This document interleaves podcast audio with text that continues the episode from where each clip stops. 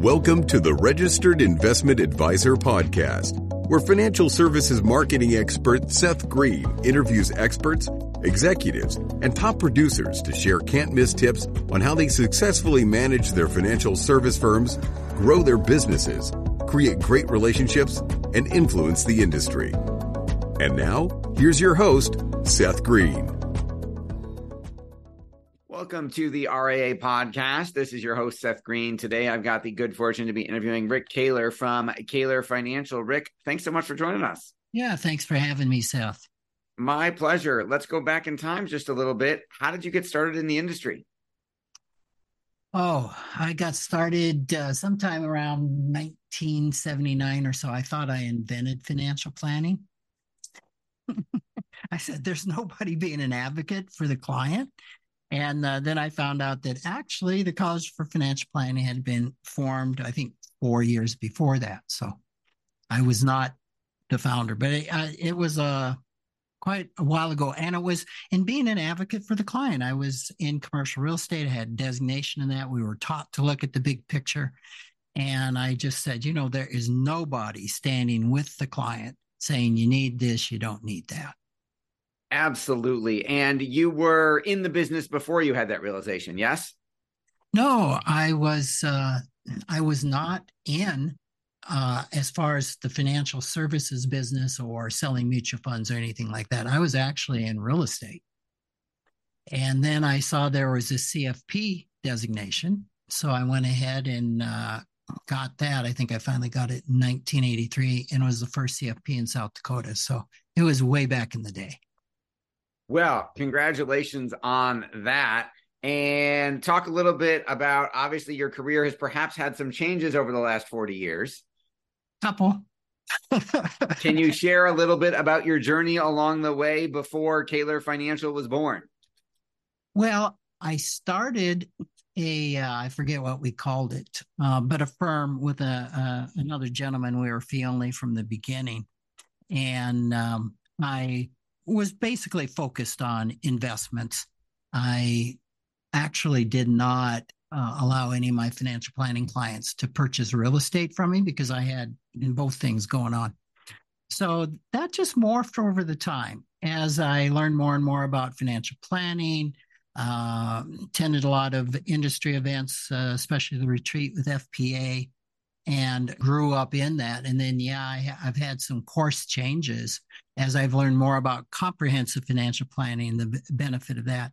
And then, uh, probably more recently, back in around 2000, started looking at the intersection of emotions and money and started incorporating that into my um, financial planning service and then got into something uh, that I helped co found called financial therapy talk a little bit more about emotions and money because I think money is such a financially charged topic. I think a lot of financial planners don't even address the emotional side. It's a hugely charged topic, and the research shows between 80 and 100% of all financial decisions are made emotionally. Uh, that really blew my mind when I first uh, heard that. And I thought that can't be, and that I must be the only person on the planet that doesn't make emotionally charged money decisions. that was the wrong answer, as it turned out. Uh, uh, yes. We all do. And so you have the financial planning investment uh, uh, disciplines over here. And when an emotion gets out in the room, it's kind of like, oh, let's get back to that uh, uh, mutual fund chart or whatever the technical things are. And on the other side, you have the behavioral change specialists, which are the mental health profession. And they are not taught money and don't do money and kind of run from money like cockroaches from light. So in the middle, you've got nothing. No discipline is addressing both the dollars and the cents and the emotions. And that's where financial therapy uh, has stepped in. Mm-hmm. And financial therapy is um, financial life planning on steroids. Okay. And talk a little bit more about the financial therapeutic process, if I'm saying that correctly. Yeah, it's uh, just the combination of the two. So there can be uh, when I do financial therapy with with clients, and I have two firms, a, a financial planning firm and a financial therapy firm. You'll start with the money. You know what's the problem, and usually a person that benefits from financial therapy is typically stuck around some financial problem. And we know uh, it, percent of all financial problems can be solved with more information. And that's what we in the financial planning profession are really good at. Well, let me give you some information. Yeah, you're 3000 short a month. You're overspending that. If you cut this, this, and this, you'd be in balance and you could fund your 401k. And if they say, oh, thanks, I never saw that. Boom, boom, cut, cut. Problem solved. That's where more information helps. But so often it's like, yeah, I'll do that. And they come back the next meeting. Nah, I didn't do that. Something got in the way. Some expense came up. Another meeting. No, I haven't done that.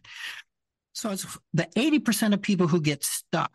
It could be around designating beneficiaries, designating a guardian, um, implementing insurance, doing investment moves or allocations, anything where they get stuck. That's the tip of the iceberg. That's the warning sign that this is a deeper emotional issue. And so a financial therapist can spot the finances around it and then spot the emotional block around it and help them take a look at why. What's the fear? What, what's going on here? And uh, resolve that so they can get unstuck and move forward. How do we know if we're stuck? you're stuck when you're not making progress.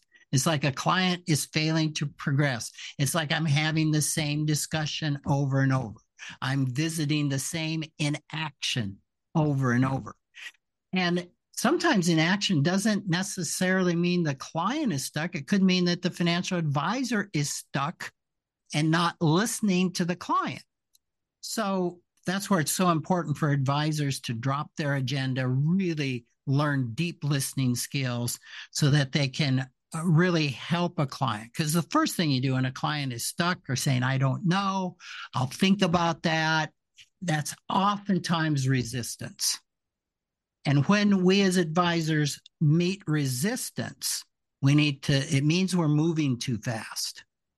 We've got to stop, back up, and really be with the client. And that's that's a whole uh, uh, skill set of deep listening. Have you been able to? You mentioned you have two different practice. You have a different financial therapy practice. What is? Talk about that. How is that different? If the financial therapy engagement is different from the financial planning engagement. In financial planning, you can use some financial therapy like listening skills and things like that, which is called uh, financial life planning, is one one uh, word for it. But in the financial therapy, I'm not doing financial planning. I'm not collecting all of the data gathering and getting their insurance policies and doing all of that. I do have some in financial intake. So I, I have a thumbnail sketch of what's going on with the client. I might, uh, like in one case, I asked the client for tax returns and uh, we use FP Alpha. I fed that in immediately, had a thumbnail sketch of what was going on. So then I could help them address the emotions around the stuckness. And in this case, I'm thinking of it's the stuckness of do I want to continue doing my uh, business or not? What are the ramifications? And she was just stuck there. By me getting a little financial information, I'm like, ah, I got it. You know, um, I know the impact if she stops. And then we can look at those deeper issues, uh, many of which um, pop up uh, like money scripts is a popular term and something that I helped co-develop, I don't know, 15, 20 years ago. Uh, money scripts typically form in childhood. Uh, we used to say by the age of 10, most people have their worldview of how money works. So we can go back to those times and say, well, yeah, you have this money script of uh, um, the money will run out let's see where that came from. I think that's fascinating because we all have, I mean, I have stories of, you know, the scarcity complex that I learned from my parents with my dad, you know, saying things like money doesn't grow on trees. I'm not made of money. We can't afford that. And realized just recently had a breakthrough in that department of something I didn't realize I had been doing unconsciously emulating my dad's financial state, you know, for 20 plus years. There. Bingo. So, how do you are there financial therapy clients who aren't financial planning clients and vice versa? Yes, totally. Do the There- financial Very few crossover. Okay, that's interesting. I would think everybody would want both. The financial therapy practice is that that's obviously run as an outside business activity. Do you need, I mean, my wife's a social worker and a therapist. Do you need any separate license to be a financial therapist? And are you using the word therapy in that because it implies certain things? Yeah, you know, therapy, think of financial therapy as you would massage therapy or physical therapy. It's a type of therapy. It does not mean psychotherapy. Now, it could mean a psychotherapist also, for example, has their CFP. And so they they understand both disciplines. The key is that the financial therapist understands both the dollars and cents world, the financial planning world, and the therapy world. For example, I am not a licensed therapist, psychotherapist. I am certified in something called IFS um, uh, therapy, internal family systems. Uh, I'm a, a certified internal family systems practitioner. That gives me a modality where I can confidently help a person go deep, but I am not a licensed therapist. Got it. Okay. Yeah, my wife is also certified in internal family systems, so I Oh, know is that? I have some Oh, inside cool. baseball. I know what All that is. right. Have you codified this into a specific process, and are you licensing it to other therapists and or advisors and financial planners? I have formed IFS informed financial therapy. Here's the problem, Seth, is your wife was fortunate because she got certified when you could get certified, meaning you could actually get into a training. Today, IFS is like the big thing in the mental health field.